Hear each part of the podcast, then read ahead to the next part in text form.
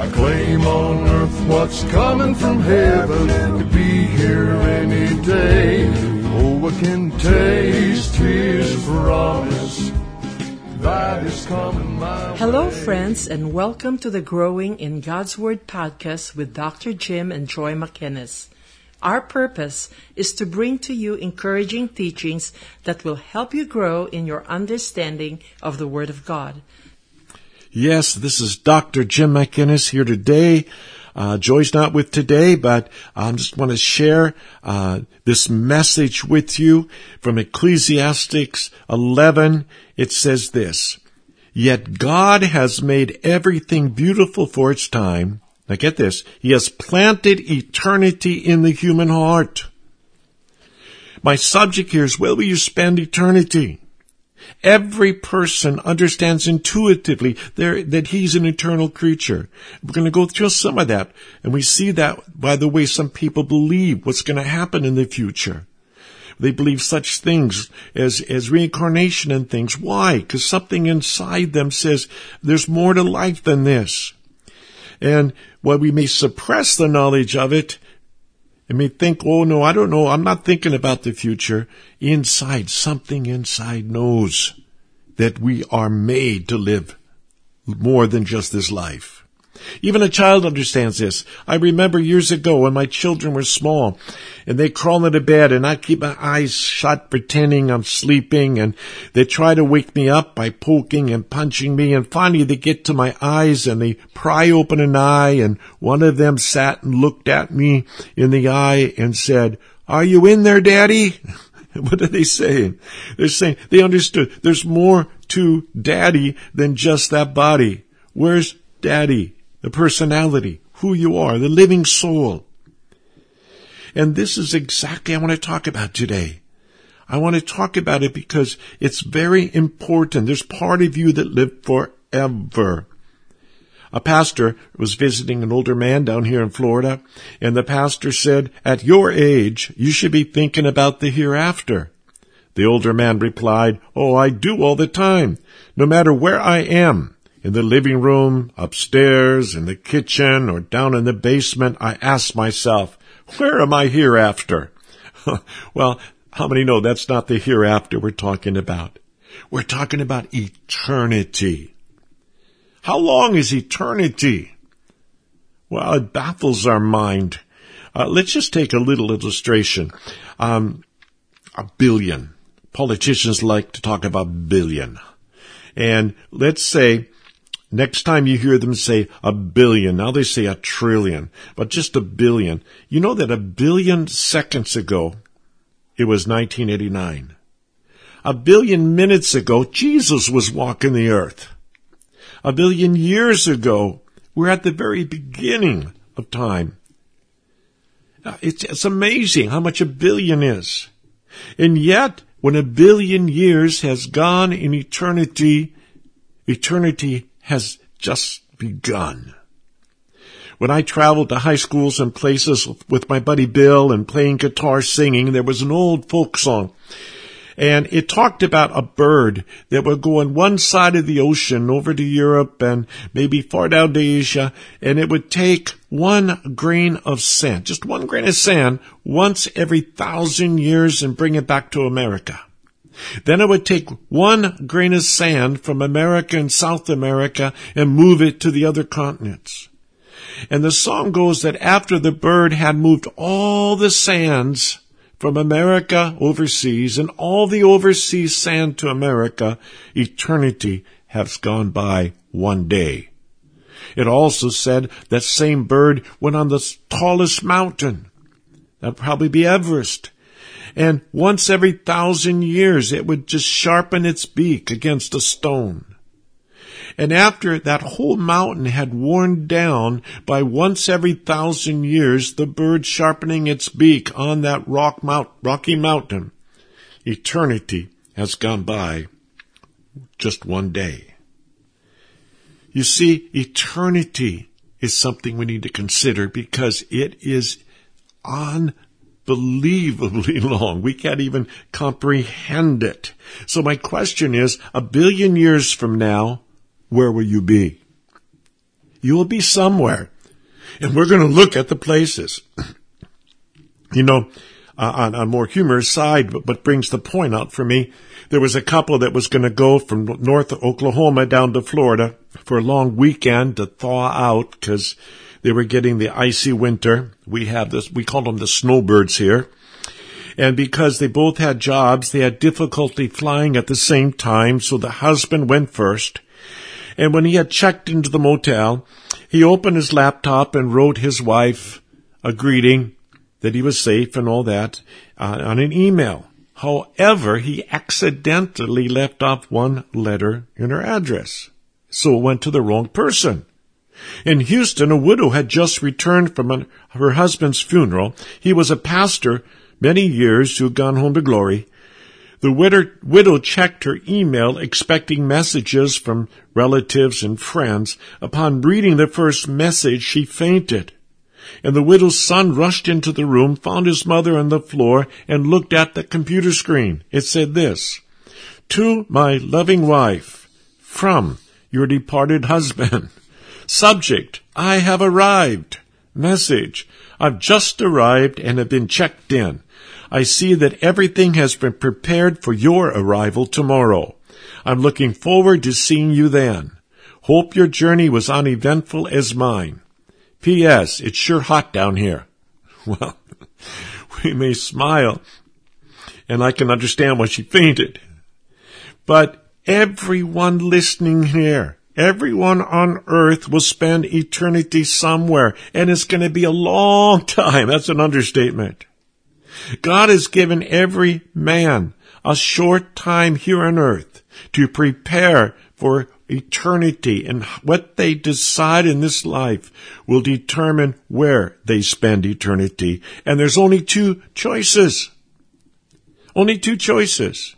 Hebrews 9:27 says this, and as it is appointed for men to die once, but after this the judgment.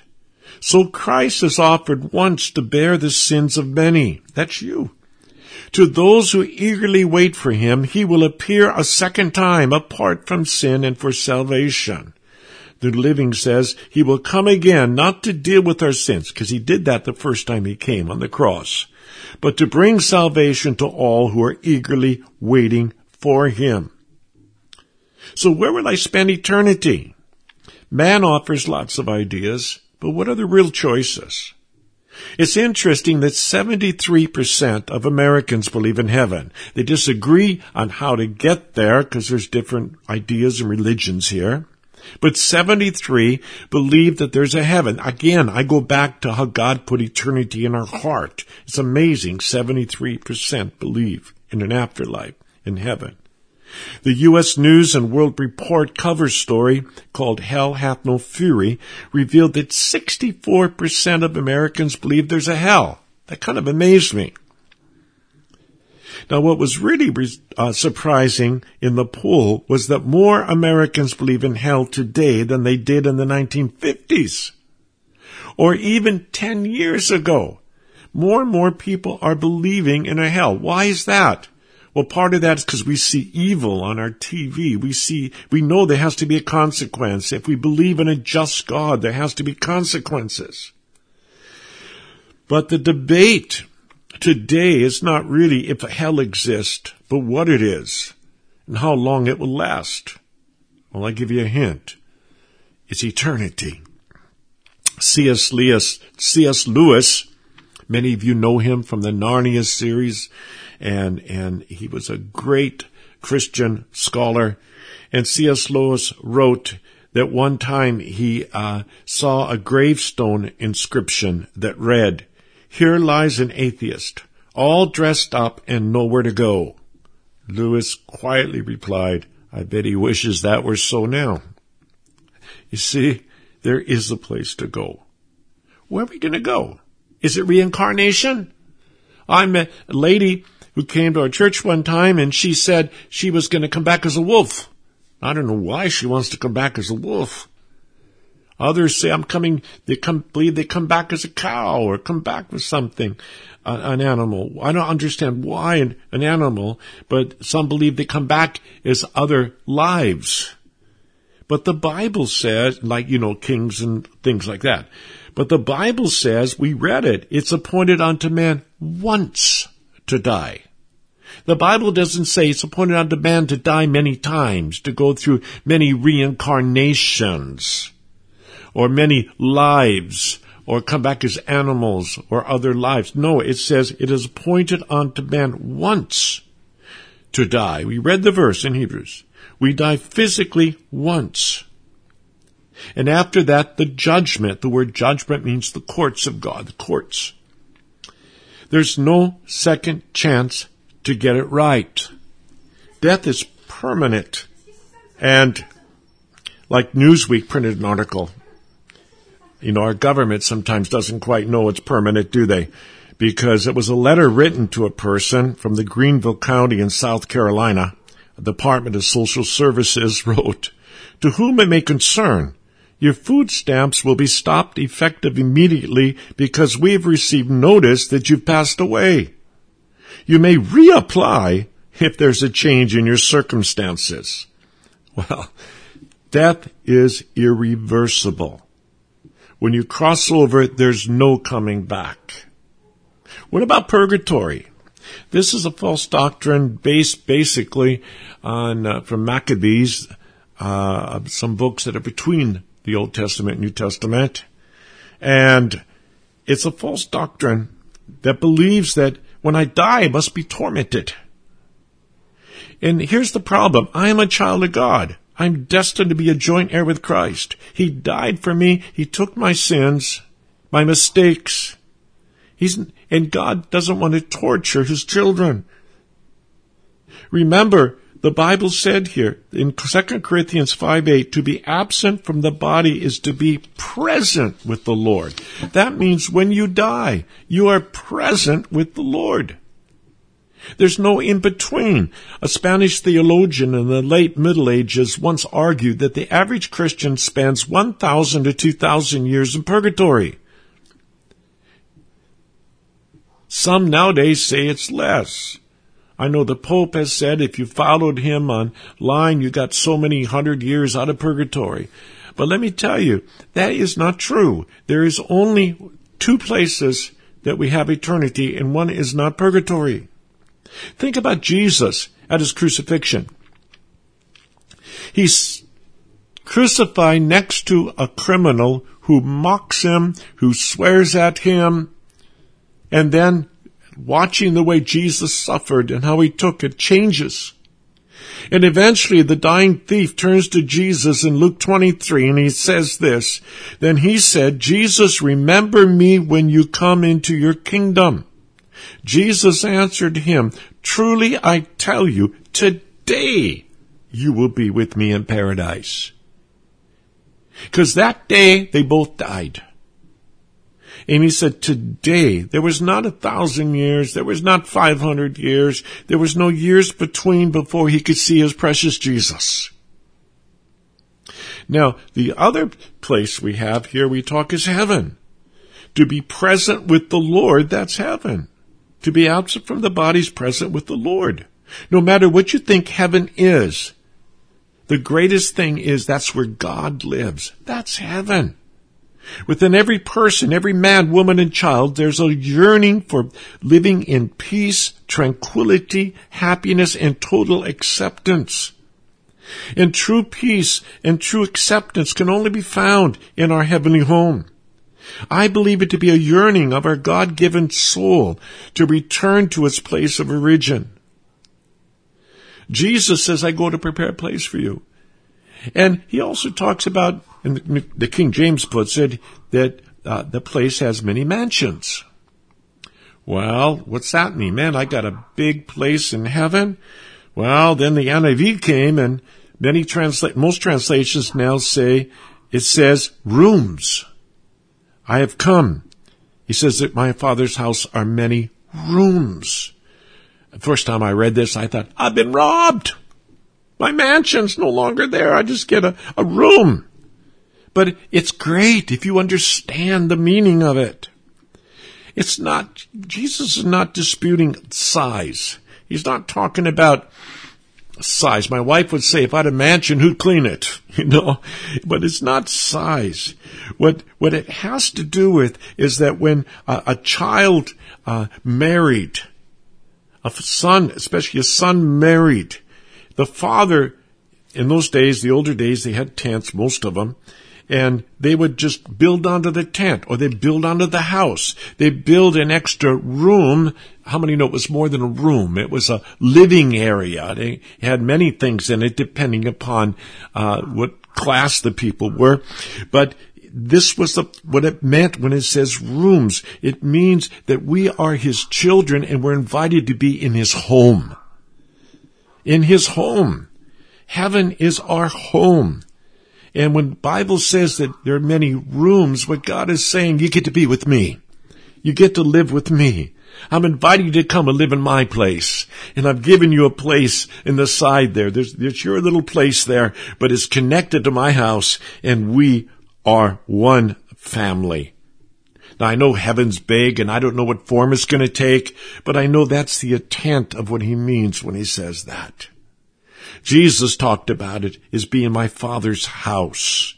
It's our home. If you know Jesus Christ today, that's where you're going. That's where you're going to be. You're going to be at home with God. When a Christian dies, it's not just we, we long for streets of gold and big mansions. No, those, those, those don't matter much. How many know they lose their sparkle quickly, especially if you're living eternity, the first billion years or even hundred years, you get tired of it.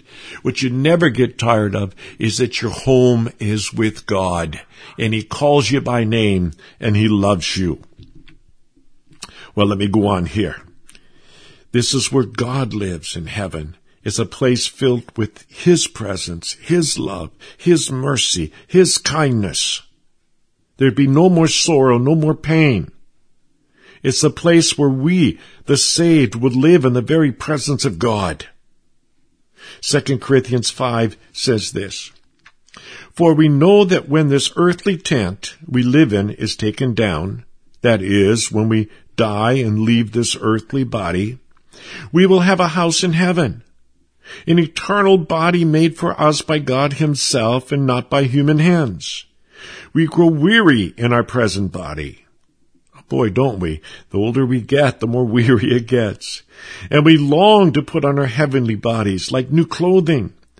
For we will put on heavenly bodies. We will not be spirits without bodies. While we live in these earthly bodies, we groan and sigh, but it's not that we want to die and get rid of these bodies that clothe us. Rather, we want to put on our new bodies so that these dying bodies will be swallowed up by life. Notice he doesn't say swallowed up by death, swallowed up by life. Yes, we are fully confident that we would rather be away from these earthly bodies, for then we'll be at home with the Lord. Billy Graham once said, What is heaven going to be like? Just as there's a mystery to hell, there's also a mystery to heaven. Yet I believe the Bible teaches that both are literal places. I'm not worried about where they are because I know where Jesus is and he told me to meet him there. Now, getting to what Billy Graham talked about, there is hell too. It's a literal place. He was, it was hell was not originally made for people. It was a place prepared for Satan and his angels. Jesus said in Matthew 25, 41, then he will also say, this is on the judgment day, he will also say to those on his left, depart from me, accursed ones, into eternal fire, which have been prepared for the devil and his angels. It was designed as a place of eternal punishment for Satan and his demonic followers. Hell is not a place that God created out of anger and frustration with man. Hell's a place where people are allowed to, get this, live out the consequences of their own choices. They chose. And I'm going to explain that. Hell is an actual place. Jesus spoke about it many times. He actually spoke more of hell than heaven, warning. The Bible speaks of it as a literal place filled with literal people. I believe our worst nightmare would not come close to the horrors of hell. Why is that? Because I believe of all the things that we have to describe hell, the greatest thing about hell is it is being gone from the presence of God. 2 Thessalonians 1 9, they will be punished with eternal destruction forever separated from the Lord and His glorious power. Everything you know that comes from God, His goodness, His mercy, kindness, all those attributes that we identify that His character, who He is, will be gone. Strong's Concordance, which takes your Greek and Hebrew and explains it, says this of hell. It is the loss of all good, whether physical or spiritual. Hell is an awful place, and also especially awful because of its duration. There is no end. There are many people who believe hell is real, but they believe it'll be short. But the Bible tells the opposite. Well, the renowned theologian D.A. Carson, my son's favorite theologian, he wrote, Hell is not a place where people are consigned because they were pretty good blokes, but they just didn't believe in the right stuff. They're consigned there first and foremost because they defy their maker and want to be at the center of the universe. Hell is not filled with people who have already repented. Only God isn't gentle enough or good enough to let them in. It's filled with people who, for all eternity, still want to be the center of the universe, to persist in their God-defined rebellion. Like the old song, I did it my way. But it's not so for those who believe in God, those who belong to God. The child of God cannot perish in the second death. That's what they call hell. Whatever form it takes, we know it's separation and it's darkness. Uh, but what we do know uh, absolutely is that, is that separation point. and that's why it's called the second death. And you and I that believe in Christ have no part in that. John six forty seven. For sure, Jesus said, I tell you, he who puts his trust in me has life that lasts forever. John 10:28 I give them eternal life and they will never perish. No one can snatch them from away from me. The scriptures say this is why Jesus went to the cross. He took our sin our pain and he took the penalty upon himself the separation from God. He tasted of that separation from God for you and me. God is not cruel but he's just He's merciful. And in His mercy, He reaches out to us. And if you're listening here today, this might be God reaching out to you. And those that go to hell instead of heaven is because they reject God's deal. What was his deal? God says, I will die for you. I will take your place. What I want require of you is you repent of your sin and you accept my deal, my salvation. I'm not minimizing it by calling it a deal, but I'm just putting it in everyday language. But if you want to go to hell, I don't know, many people want to go there, but let's say you want to, you have to walk all the way around the cross. Why? Because the Bible tells us in 2 Peter 3 9, the Lord is not willing that any should perish, but that all should come to repentance. God doesn't want anybody to spend eternity apart from Him. He created us to spend eternity with Him. That is His desire. How about you? Is it my way or His way? For hell is literally having it my way for eternity. C.S. Lewis again, he wrote, In the end, there are just two kinds of people those who say to God, Your will be done, and enter into the joy of the Lord. And those whom God says with tears, Thy will be done, and lets them walk into the dark. Eternity's long. This is one life that we have to make choices. When I was in Sunday school, they had this uh, plaque on the wall that said, This one life will soon be past, only what's done for Christ will last. Well, it's more than just done for him, it's receiving what he's done for us. Charles Spurgeon talked about a man who was a dying believer. And a friend came and he said, Farewell, friend. I shall never see you again in the land of the living. The dying Christian replied, I shall see you again in the land of the living where I'm going. This is the land of the dying. You know, it's appointed unto man to die once. And that, if you don't know Jesus today, if you don't know that you are going to be with Him, don't think of heaven just as a place of celestial pleasure and great things. Think of it as a place which it's supposed to be, the way it should be preached. It's a home. It's family.